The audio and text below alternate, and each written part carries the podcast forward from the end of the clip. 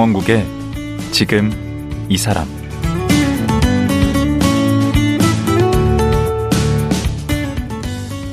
안녕하세요. 강원국입니다. 자신이 하고 싶은 일을 하면서 돈을 번다면 그게 최고죠. 하지만 현실은 그렇지 않습니다. 남의 이목이나 평가, 간판에 휘둘려 직업을 선택하기 쉬운데요. 전북 부안의 청년 어업인 이봉국 씨는 달랐습니다. 공대를 나와 서울에서 번듯한 기업을 다니다가 나만의 일을 해보자는 결심으로 귀농, 아니 귀어를 선택했습니다. 하지만 세상에 공짜는 없다고 청년 어업인으로 자리 잡기까지 고생도 꽤 많이 했다고 합니다. 그리고 지금은 귀어 6년차, 선장을 넘어서 젊은 사장님이 됐습니다. 정말 대단하지 않습니까? 자기만의 인생을 즐겁게 개척하고 있는 봉선장 이봉국 씨 지금 만나보겠습니다.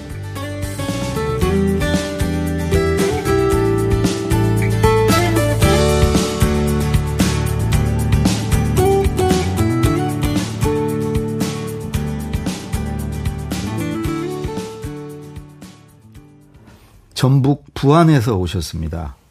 청년 귀여인 봉선장의 이봉국 대표입니다. 안녕하세요. 네, 안녕하세요.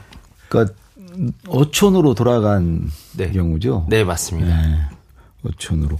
봉선장 이거 뭐 호입니까 뭡니까? 아, 제 그 저희 회사 이름이고요. 네. 이제 이게 생기게 된 계기는 이제 제가 2020년도에 이제 인간극장이라는 프로그램에 나왔었는데 음.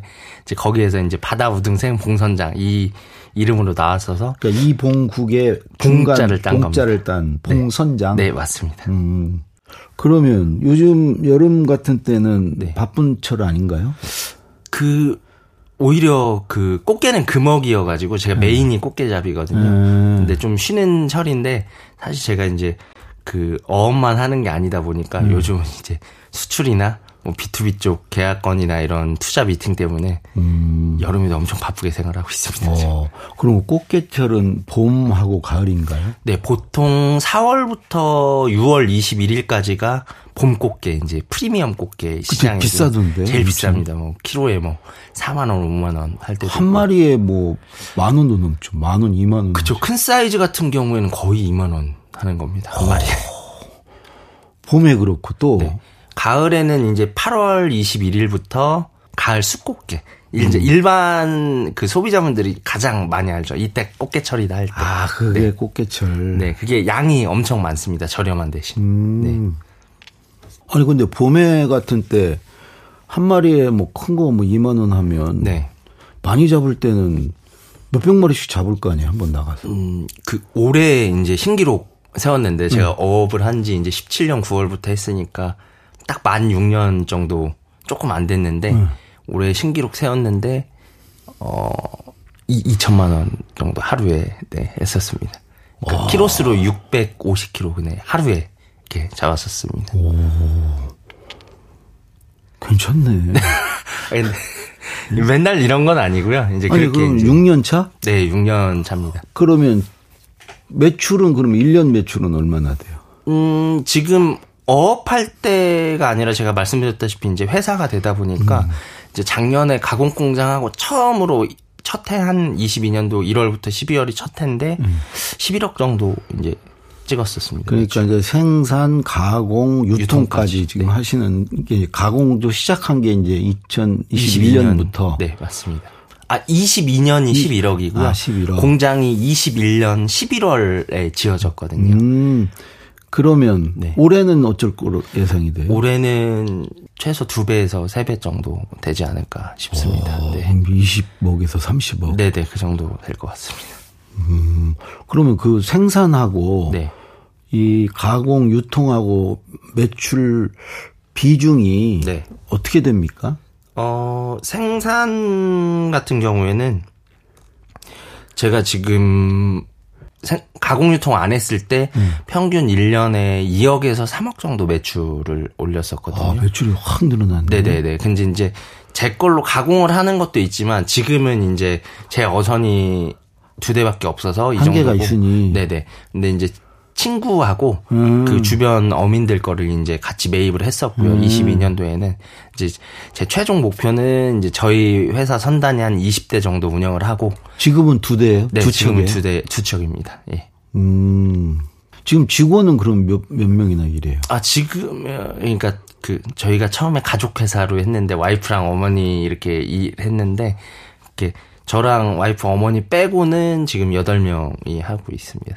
8명이 그러면 고기 잡는데 몇 명이 하지? 아, 배는 좀 별개라서 응. 어선원까지 하면 12명이고요. 아, 제가 4명이 말씀... 배를 타요? 네네네. 선원이 4분. 네네. 그럼 나머지 한 8분이 네. 이제 가공 유통 쪽. 네, 맞습니다. 이제 와, 큰 회사네. 12명. 아. 네. 그 선장 하시면서 네. 이 가공 유통 쪽에 대표도 하시고. 네, 맞습니다. 오. 그냥 그 자체가 제 회사입니다. 생산도 하고 가공도 하고 유통하는 게 제 회사 이제 처음에 설립했을 때부터 목표였고. 거기서 만들어내는 건 뭐예요? 가공도 하면. 뭐 지금 뭐 저희 메인 같은 경우에는 간장게장, 양념게장 이런 장류였는데 이제 올해부터 밀키트류, 뭐 꽃게탕, 갑오징어 볶음 밀키트도 나왔고요. 이제 조만간 아귀찜도 런칭할 예정이고 좀 몇 개가 나올 계획입니다. 처음에는 그냥 그 꽃게만 파셨을 거 아니에요? 네. 어 2019년도부터 그 제가 잡은 거 원물만 그 N사의 그 온라인 쇼핑몰 거기 음. 입점을 해서 판매만 했었죠. 생물 판매만 어. 했었습니다. 뭐 냉동도 아니고 그 철에 나오는 거. 부가가치가 그러면 아무래도 떨어지지. 그것만 해도 높았죠. 일반 그 유통 상인한테 넘기는 것보다 아, 제가 직접 판매 네, 온라인 판매를 직접 해도 한 예를 예를 들어서 쉽게 만 원에 가져가는 거 한 만 육, 칠천 원? 아, 원래는 누구한테 중개상한테 넘기면 만 원에 넘길 걸만 육, 칠천 원에. 할 수 있었다. 네네네. 그럼 지금은 노가 나겠는데? 어, 가공까지 하면은 가공하니까 더 높죠. 훨씬 이제 그 이익률은 훨씬 많이 높아진 상황입니다. 오. 아니 그리고 아까 원물이라고 하는데 그 생물을 얘기하시는 것 같은데. 네, 맞습니다. 그거는 딱 그때만 팔 수 있는데 가공을 하면 네. 1년 내내 팔 수 있는 거 아니에요? 네, 맞습니다. 그래서 이제 저도 회사 시작할 때는 그걸 생각을 못 했었는데 음. 이제 냉동 창고에 이제 몇 억치 물건이 항상 들어가 있어요. 오. 지금 현재만 해도 지금 대략 계산해 보니까 한 6억 정도 이제 물건이 이제 항상 냉동되어 있습니다. 음. 연중 판매를 하기 위해서. 이야. 제가 이제 스타트업이거든요. 음. 이제 생소하실 거예요. 어업을 하는데 무슨 스타트업이란 걸 붙이냐. 그런데 음. 이제 저희 회사 기밀이니까 자세하게까지는 못 들어가도 생산 가공 유통의 이런 그 뭐 AI 쪽을 데이터를 합쳐가지고 좀 이제 조만간 한 2, 3년 뒤에 음. 이제 런칭이 될 것 같긴 한데 인공지능까지 들어와요? 네네. 그리고 그걸로 이제 이 꽃게가 얼마나 신선한지 뭐 이런 것도 안전한지 이런 걸 하기 위해서 음. 뭐 그런 것까지 하고 있습니다. 그래서 스타트업이라고 하고 있고 와이프가 거기서 이제 CPU 이제 총 생산 관리 이사를 맡고 있고 이제 저희 어머니 같은 경우에 이제 공장장 거의 역할을 하고 계시죠. 어, 가족이 다 해먹으시네. 아닙니다. 서울에는 이제 저희 CO님, 이사님, 총괄을 운영하시는 이사님이 따로 관리를 해주시고. 또 서울에도 있어요. 지사가 있어요? 아, 네. 거기서는 이제 저희 MD 팀장님, 마케팅이랑 해주시는 팀장님, 디자이너분, 그다음에 CS랑 발주 담당해 주시는 분 이렇게 있습니다. 아, 저도 그래서 이거 만나기 전에 네. 우리 봉선장 그 꽃게를 시켜서 네. 먹어봤는데 네네. 아내 반응이 네. 이 회사 망하겠는데 그래서 왜, 왜 그랬더니 네. 아니 이 가격에 이렇게 많이 주면 어떻게 해? 그리고 내가 이렇게 보니까 디자인이 되게 세련됐더라고. 네. 어 이거 시골 어디 그 어촌에서 만드는 게 아닌 것 같은데 역시 서울에 다 그런 게 있구만요. 네 맞습니다. 그러니까 제가 생각했을 때 그 대표라 그래서 저 혼자 저 혼자만의 회사라기보다는 저희 직원하고 함께 꾸려가는 회사라고 생각하고 운영을 하고 있습니다. 그 지금 6년 차라고 그러셨잖아요. 네. 휘어한 지 6년 차입니다. 음. 처음부터 잘 되진 않았을 거 아니에요. 아, 네. 이거 할 때는 진짜 힘든데 처음에 이제 17년 9월에 내려갔을 때 이제 음. 첫째 아기가 100일 때였거든요. 음. 근데 그 3천만 원 가지고 내려갔었습니다. 그 어, 시골로 내려갔는데 전북 부안에 네, 부안에 3천만 원 가지고 잠깐만. 내려갔... 그때 나이가 몇 살이었어요? 어, 그때가 제가 87년생이어 가지고요. 계산을 하면은 딱 서른이었어요. 딱 서른 때. 네네. 음. 그 3천만 원 갖고 내려오셨어요. 내려가서 이제 1년 반 동안 어선 임대 일을 해가지고 제 돈으로 직접 임대를 해서 일을 제가 선장으로 한 게 아니라 배웠었죠. 어, 네. 선원도 거치셨네. 어, 그럼요. 그때 네.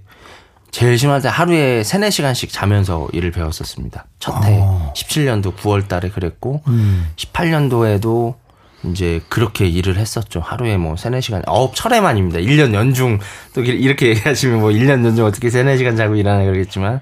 1년에 어업 철이 얼마나 돼요? 꽃게철은 한, 달수로? 아, 어업 철은 달수로, 달수로는 한 6달에서 7달. 절반 정도. 정도 되네. 네, 맞습니다. 절반은 옛날엔 놀았겠네. 음, 어, 그렇죠. 아, 그렇구나. 네, 뭐 여행도 다니고 그랬었어요. 어, 그렇게 네. 열심히 하셔가지고. 네, 그러다가, 근데 힘들었죠. 막 18년도에 진짜 돈 만 원이 없어가지고 막 카드깡이란 것도 해보고 막 생활고라고 하는 거를 느꼈었거든요. 그래서 아니 그 선언 보수가 그렇게 많지 않았나 보죠? 그쵸. 거의 이제 선언 저는 지금 귀화하시는 분들한테도 정확히 얘기를 하는데 음. 1년 정도는 내 돈으로 버틸 수 있는 자금을 만들어서 오시라 그렇게 얘기를 하거든요. 어. 근데 이제 그게 느껴봤으니까 제가 할 수 있는 거거든요. 음. 그래서 귀여하려면 네네 음. 그거를 추천을 드리죠. 어, 뭐 진짜 저처럼 아무것도 없었다 그러면 와서 어떻게 버틸 힘이 있어야 되는데, 그러니까 그렇게 생각을 합니다. 설명을 드리는 게 지금 하시는 들은 몇십 년, 몇 년을 이렇게 해와서 경력이 있는 일이시지만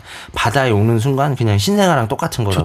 예, 맞지 않습니까? 아무것도 음, 모르니까. 음. 사람, 아는 사람도 없고, 뭐, 배를 운전할 줄도 모르고, 그물을 뭐 어떻게 할 줄도 모르고. 음. 근데 그러니까 엄청 힘드실 겁니다. 그렇게 얘기를. 그럼 해드립니다. 배는 그럼 언제, 몇 년 차 때 구입을 하셨어요? 어, 18년도에 이제 그 귀여 자금이라 그래서 그 아. 정부에서 정책 자금이 있습니다. 그럼 그때부터 이제 선장이 되신 거예요? 아니요. 그때 이제 선정이 됐고 배를 18년 6월에 건조를 시작해 가지고 어. 어 12월 정도에 다 완성이 됐어요. 사는 게 아니고 사, 만드는 거예요. 시, 새로 지었습니다. 어. 아니, 건조했습니다. 음. 네. 근데 그리고 19년도 이제 1월부터 제 거 어선으로 선장으로 이제 시작을 아. 했습니다. 그러면 첫 해부터 잘 되신 거네. 어, 저는 진짜 운때가 맞는 게 그렇다. 음. 저희 18년도에는 만 원짜리가 없었다고 음. 힘들었다고 말씀드렸잖아요. 음. 근데 막 와이프랑 둘이 술 먹으면서 울면서 다시 올라갈까 이런 얘기도 했었는데 서울로. 네네. 음. 근데 이제 그 당시 참 이게 웃긴 게 전쟁통에도 애가 태어난다고 10, 어 18년도 11월 10월에 저희 둘째 딸이 태어났거든요. 음. 근데 복덩이였던 것 같아요. 그래서 19년도부터 이제 3월 도다리잡이, 뭐 4월 쭈꾸미, 뭐 이렇게 갑오징어 하다가 5월부터 이제 꽃게를 시작했는데, 어, 그 첫 해 꽃게 한 달 반, 5월, 6월 20일까지 해가지고 8천만 원을 이제 벌었죠. 한 달 반. 반 동안에? 네네네. 그때 억가도 좋았고, 좀 제가 어복이 있는 것 같습니다. 좀 꽃게도 좀 많이 잡기도 했었고요. 예. 지금은 셋째도 가지셨다며. 네, 뱃속에 지금 5개월 잡니다. 20주 자 넘었습니다, 이제. 음. 이제 이 셋째는 이제 또 다른 복덩이가 되지 않을까. 이제 회사가 잘 성장을 하고 있어가지고. 네. 야, 부럽네. 음. 근데 아까도 그 다시 올라가야 되나 이렇게 생각할 정도로 경제적으로 궁핍해서 네. 네. 그때는 좀 후회도 하셨겠네. 그럼요. 근데 딱 어째 귀여 그 당시 귀여자는 선정이 됐었고 3억 음. 3억이란 돈과 5천만 원이란 그 주택 자금을 쓸 수 있는 여건 됐으니 귀여자? 네, 네, 네. 정부 지원 자금입니다. 음. 말 그대로. 그러니까 융자인데 음. 그래도 2% 저리로 이렇게 해주는 거거든요. 그걸 했는데 어 이거라도 해보자. 남자 내려왔는데 이제 뭐라도 썰고 가야지. 이렇게 음. 해서 이제 그때부터 마음을 다잡으셨구나. 네, 맞습니다. 좀 원래 고향은 부안이셨고. 네, 맞습니다. 그럼 서울에는 언제 올라간 거예요? 어, 스무 살 때부터 이제 한국 항공대학교라고 이제 어, 어이 좋은 대학이죠. 네네네 그 거기 기계공학과를 이제 입학을 해가지고 이제 열심히 제가 뭐 공부를 못했습니다. 열심히 술 먹고 노는. 그 부안에서는 엄청 잘했겠는데. 그렇죠. 그뭐 고등학교에서는 예, 좀 잘했었는데 음. 이제 그걸로 대학교에 갔는데 이제 그 공부보다는 저는 막 사람 만나고 술 먹고 아, 술을 좋아하거든요 제가 그래서 어. 그런 걸 많이 했던 것 같은데 지금 와서 생각해 보면 그 공부가 다가 아니었다고 저는 생각을 합니다. 아 그때 네. 또술 마시면서 얻은 것도 많나 보죠. 그렇죠. 뭐 배낭여행 유럽 배낭여행도 40일 정도 갔다 오고 거기서 느낀 바도 있고 뭐 그 S 호텔 면세점에서 음. 거기서 발레 파킹도 4년 정도 알바를 했었나 이런 거 하면서 그냥 좀 여러 사회 경험을 많이 했었는데. 음. 그게 사실 지금 이 사업을 하는데 도움이 많이 됐었습니다. 아, 그래요? 네. 그러면 졸업하고 네. 취직은 아, 저 제가 말씀드렸다시피 제가 학점이 좋지 않아 가지고 음. 이제 중견 기업 에스컬레이터 어, 아시죠? 다들 음. 그거 이제 설계하는 캐드로 이렇게 설계하는 일을 했었고 음. 이제 그거 하다가 이제 첫째 가지면서 이제 고민을 했었거든요. 아, 이게 그 당시에 뭐 모든 서울에 사시는 직장인들이 모든이라고 표현하긴 그렇지만 대부분이 이렇게 빚을 내고 집을 사고 이렇게 하시잖아요. 음. 그래서 그거를 보면서 아, 결국 그냥 도토리 채바퀴처럼 살다가 가겠구나 이런 걸 해서 다람쥐죠 도토리는 아니고 네, 네. 아다 아 다람쥐 다람쥐 채바퀴 같은 삶을 살다가 가겠구나 해서 나는 사업을 해야겠다 생각을 했는데 그 당시에 이제 국가적으로 뭐 육자 산업이다 이런 말들이 이제 홍보를 많이 했었거든요 귀여 교육이라든지 이런 데에서 육자 산업이 뭐죠? 지금은 거의 쓰지 않는 말인데 음. 일본에서부터 나왔던 말이긴 한데 1차 생산 말 음. 그대로 어업을 직접 하는 거죠. 네. 그리고 2차가 이제 유통이고 3차가 체험과 가공 이건데 음. 말 그대로 더하거나 곱해도 6입니다. 숫자가 6이 나와서 아, 그래서 1, 2, 3을 네네네. 곱해도 6이고 더해도 네네. 6이고 네네네. 그래서 6차 산업. 네, 6차 산업이 그세 가지를 그러니까 생산, 판매, 뭐 유통이나 체험 이런 걸다 네. 하는 거군요. 맞습니다. 맞습니다. 오, 풀 코스. 네네. 수직 계열화 한 거죠. 어, 네. 그게 6차 산업. 네. 근데 지금은 잘 안 쓰이고 있습니다. 음, 나도 처음 들어가지고. 네. 그래서 이제 그거를 하러 지금 고향에 가야 되겠다 마음 네. 먹은 거예요? 네, 맞습니다. 근데 이제 어 저희 어머니도 젊으셨을 때 그 어업을 하셨었는데 지금 하고 있는 어업이랑 전혀 반 다른 어업이에요. 이제 음. 그 어업도 뭐 통발이라든지 이런 거 많이 들어보셨을 건데 음. 제가 하는 건 자망, 그물이라고 그물. 하는 거고 음. 그다음에 뭐 안강망 뭐 종류가 엄청 많습니다. 음. 근데 저희 어, 부모님이 하셨던 건 좀 다른 거였어요. 전혀 별개 다른 거였는데 음.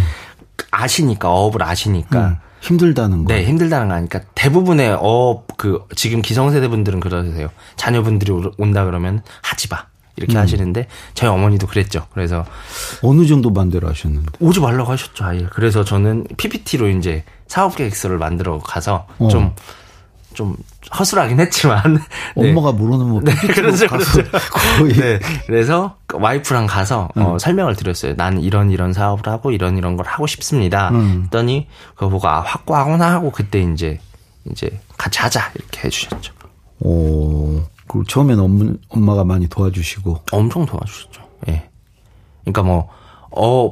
실제 배도 따라 나가서 선원처럼 해주셨고 음. 저희 와이프도 그랬고 이제 그러기가 쉽지 않거든요. 근데 진짜 처음에는 그래, 그렇게까지 했었습니다. 그 부인은 뭐라고 그러셨어요?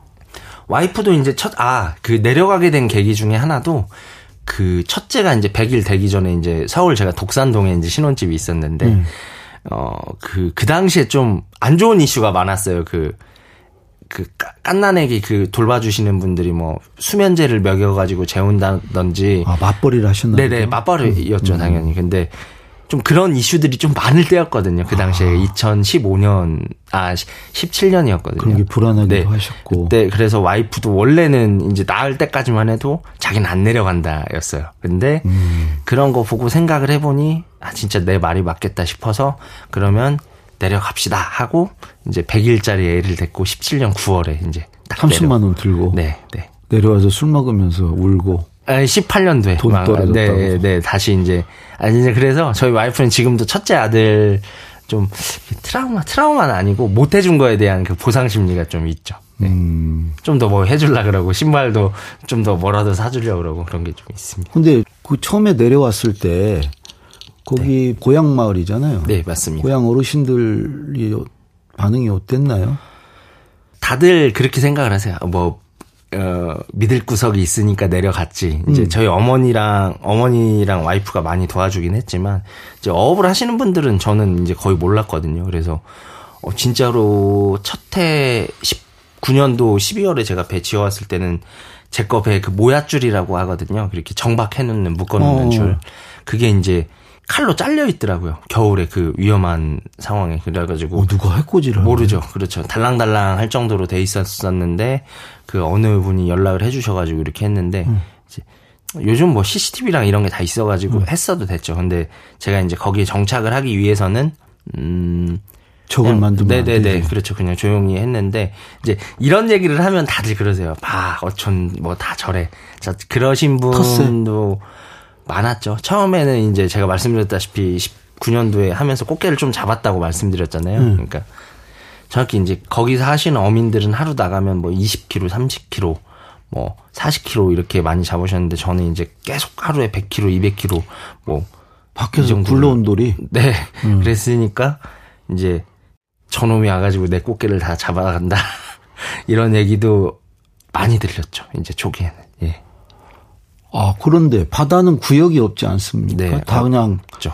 아무 데나 자기 그 금을 내리면 되는 거 아니에요?